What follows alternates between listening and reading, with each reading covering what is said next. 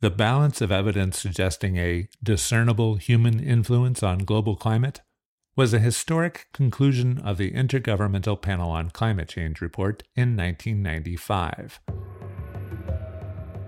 Since then, the scientific consensus supporting that conclusion has only grown.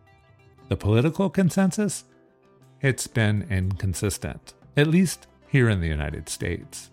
If we move in, into a world where everyone manufactures their own reality, we're going to lose, and our kids are going to lose, and this country is going to lose, and the planet's going to lose.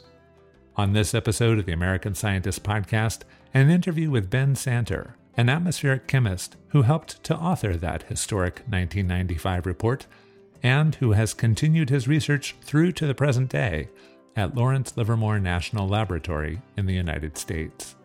I'm Robert Frederick.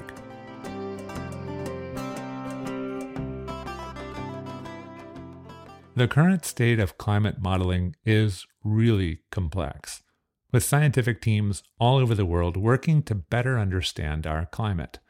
At Lawrence Livermore National Laboratory, Ben Santer's research focuses on evaluating climate models, using statistical methods in climate science, and identifying what he calls fingerprints, including humanity's fingerprints, in observing climate records. Santer has been involved in a lot of science communication efforts, too. Years ago, when I first met him, he was at a training session interacting with local weather forecasters helping them to understand the constraints of climate science and, in turn, learning what the constraints of weather forecasters were in talking about climate science. I began our interview asking what kind of reports came out of that science communication effort. Here's our interview. The reporting that I've read about that effort has been positive and suggests that there's been this sea change in reporting on climate change um, from on camera broadcast meteorologists that uh, many of that community are now more comfortable speaking on air about the reality and seriousness of climate change than they were even a couple of years ago. So, targeted meetings between climate scientists and on camera broadcast meteorologists that have taken place in markets around the country now for over 10 years. I think uh, pioneered by Bud Ward uh, and then later uh, taken up by Climate Central. These meetings have been very influential in l- letting each side better understand the constraints under which the other side labors. Uh, so, climate scientists provide the latest, most up to date scientific understanding to broadcast meteorologists, and broadcast meteorologists provide climate scientists of some sense of the difficulties under which they labor, the pushback they receive if they speak about climate science on camera, the difficulty of conveying complex, nuanced science in 30 seconds or less. These meetings have been extremely valuable in terms of trying to figure out uh, how to do a better job with on camera communication about climate science. Are you able to work on advancing climate science with all of your government responsibilities, in particular responding to Freedom of Information Act requests? The answer is yes.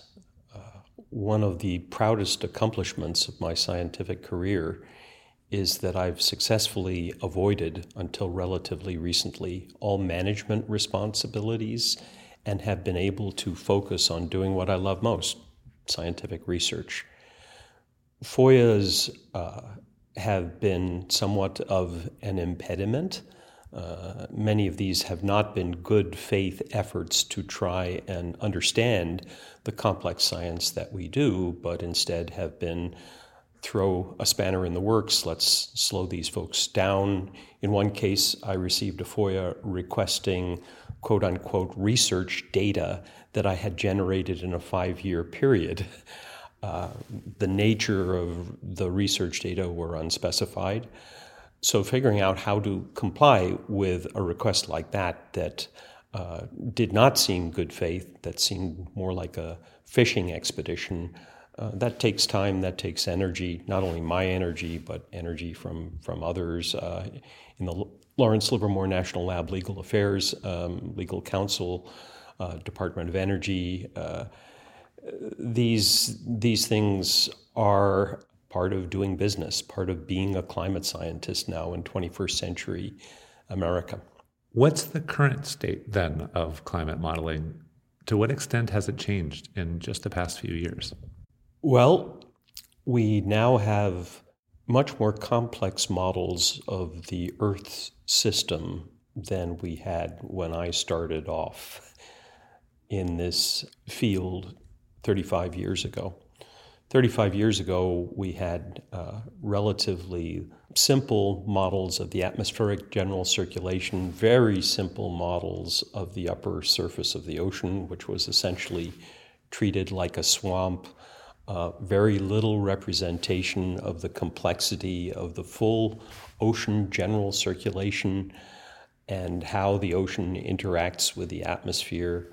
Now we have these Earth system models that capture not only the three dimensional circulation of the atmosphere and oceans and their interactions, but sea ice, carbon cycles, ocean biogeochemistry, atmospheric chemistry, and in the next assessment reports of the Intergovernmental Panel on Climate Change, even three dimensional ice sheet models. So think the Greenland ice sheet and Antarctic ice sheets and the interactions between those ice sheets and a warming climate and rising sea level. So these new Earth system models are amazing tools for trying to understand the complexity of the real world climate system and particularly these interaction terms between what we're doing to the climate system by burning fossil fuels, increasing heat trapping greenhouse gas concentrations in the atmosphere, warming, increasing sea level. How is that increasing sea level, say, affecting ice shelves that are floating and holding back some of the Antarctic land ice that would otherwise be free to flow into the Southern Ocean and save and raise sea level? We can study those kind of interaction terms now with these uh, Earth system models with integrated ice sheets in a way that we could not previously. That is huge because arguably one of the biggest impacts of human caused climate change is going to be felt through sea level rise. And we urgently need to better understand ice sheets on the move and how, as we warm the planet's climate and start melting these big ice sheets, how rapidly and how uh, large their contributions to global mean sea level will be, that's a, a, a, big uncertainty, and that's something we urgently need to understand. And we have a better shot of understanding that now with these integrated three dimensional ice sheet models in full climate models. With so much scientific consensus on the human influence of climate change, there is an advocacy argument that the science is there. And further refinement of climate models is like putting up more sensors to better characterize a impending train wreck. How would you respond to that advocacy argument that's coming from some people who are essentially science supporters? Yeah, I've heard that argument before, and some attempted to make that argument after the 2013 assessment of the Intergovernmental Panel on Climate Change that, quote, the science is done and dusted, unquote. And we need to focus more on looking at the impacts of climate change rather than on refining our modeling of the physical climate system. How would I respond to that? Well, something called the climate sensitivity is still uncertain. Uh, now, 40 years after the report of Jule Charney et al. So, the Charney report from the National Academy of Sciences was published in 1979. It involved a collection of uh, very, very talented and well known climate scientists who back then made a very clear statement. Uh, if humans continue to burn fossil fuels, planet's going to warm. Uh, our best estimate of the warming that we would eventually reach for a doubling of pre industrial levels of atmospheric CO2 is about 3 degrees Celsius plus or minus 1.5 degrees Celsius. And that uncertainty in the uh, sensitivity of the climate system to carbon dioxide increases has remained stubbornly resistant to reduction since the Charney report. Why does that matter? It means that going out to 2100, there are uncertainties in projections of future temperature changes, future sea level changes, and many of those uncertainties relate to this uncertainty in climate sensitivity. Of course, the other big uncertainty is the emissions pathway we're going to follow over this century and beyond. How much CO2 and uh, other greenhouse gases are we going to emit? So the, the projection uncertainty has these two components, really uh, the climate sensitivity uncertainty and the emissions pathway uncertainty. Now, if I'm a policymaker, I really want to narrow the climate model uncertainty as best as I can. It matters to me whether sea level rise is projected to be one foot or eight feet by 2100. It matters to me whether global mean temperature change is going to be uh, two degrees Celsius or five degrees Celsius. So there's a lot of effort in our field in trying to shrink those projection uncertainties and better understand the feedback processes that contribute largely and drive uh, that uncertainty in, in climate sensitivity. And those are primarily uncertainties associated with the behavior of clouds and how clouds respond in a, in a warming uh, world with a, with a moister atmosphere. I would argue that it remains critically important to try and, and narrow that uncertainty range in temperature, in sea level rise projections, and we're not going to do that without the kind of models that uh, I described earlier for the sea level stuff. Narrowing the uncertainty in sea level rise projections is going to require these integrated three dimensional ice sheet models that are embedded in full climate models.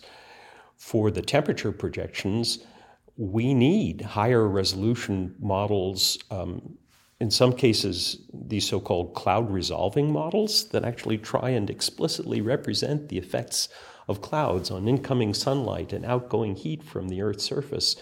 We're now in that territory where people are trying to embed cloud resolving models in global climate models um, for, for the full Earth. So it would be great if our understanding of the physical climate system were sufficient to say we, we don't need to study it anymore. We should focus on other things, on, on preparing, on adapting. But again, I would argue that in order to have intelligent adaptation efforts and mitigation efforts, you need to have some understanding of the climatic shape of things to come in terms of geographical pattern, the granularity of that pattern, the seasonal aspects of the pattern, uh, the rate of change, particularly over this, this century. And we, we need to have better quantitative understanding of those kind of things. We're not going to get them without further modeling, and we're not going to get them without a diversity of models. There is no one model to rule them all at this stage of our scientific understanding. No one climate model that demonstrably does better than all of the other climate models in the world. I like the Lord of the Rings reference. Well, I use that because that's one of the things that some folks have actually advocated for and said rather than having dozens of different climate modeling efforts, let's pool our resources and have one model to rule them all, one mega climate model, and pool all world resources in that one thing. Uh, But again, the lesson thus far from evaluating the entire world collection of climate models is we don't know how to do that. Uh, and there's been value in looking across a range of different climate models with different strengths and weaknesses, uh, and, and none of them does well in terms of everything we care about. Some do better, some do worse, and we, we, we learn.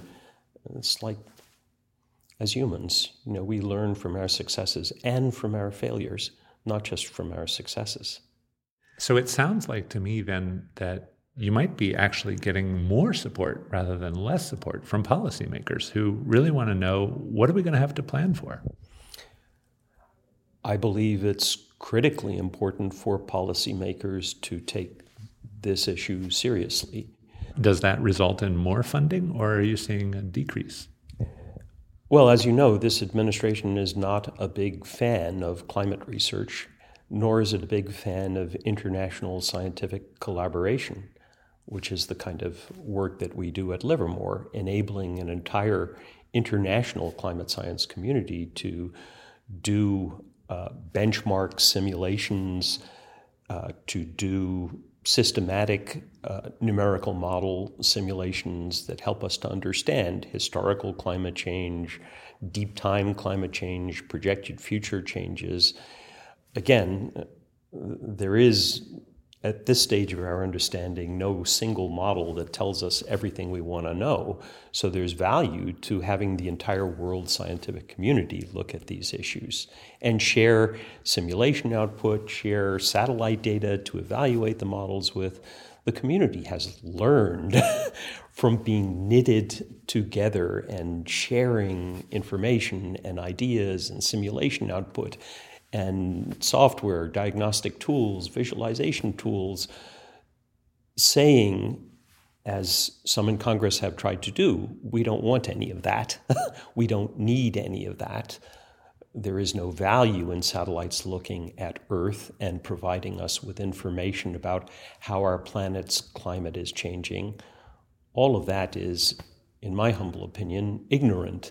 And ignorance is something that is not going to be a viable survival strategy for our country or for our planet uh, uh, going forward. Ever been to a climate strike? I have not been to a climate strike uh, before. Uh, that said, I have spoken at a variety of different venues around the world sometimes to people who are quite skeptical about me and everything that I do. As I see it, that's where I can do the greatest good by telling it the way it is. Um, this is what we did with the funding we received. This is what we learned. Uh, here's how we addressed criticism of that work. And what I found is that's the most productive use of my time. Talking about evidence, talking about the nature of, of the evidence. How did we get here to this point in time where we know with high confidence that humans are not passive bystanders in the climate system? We're actively changing the climate system by burning fossil fuels, changing the chemistry of Earth's atmosphere. Let's have a discussion about evidence and facts and remain tethered to evidence and facts. If, if we move in, into a world where everyone manufactures their own reality, we're going to lose, and our kids are going to lose, and this country is going to lose, and the planet's going to lose. So each of us has a finite amount of time, and you got to decide what's the most effective use of my time? And for me, increasingly, it's been talking about evidence. That's the most effective use of my time, talking about evidence in the public arena. Ben Santer, thank you very much. Thank you very much, Rob. I've really enjoyed this interview. Ben Santer is an atmospheric scientist at Lawrence Livermore National Laboratory. For a different excerpt from our interview, including what Santer finds encouraging about our collective future, and that optimism includes, and I quote, The Growing Power of Young People Finding Their Political Voices? Find it in the May June 2020 issue of American Scientist magazine. It's in the article titled First Person Ben Santer, or find it online at AmericanScientist.org. You've been listening to a podcast from American Scientist magazine, published by Sigma Xi, the Scientific Research Honor Society. I'm Robert Frederick. Thank you for joining us.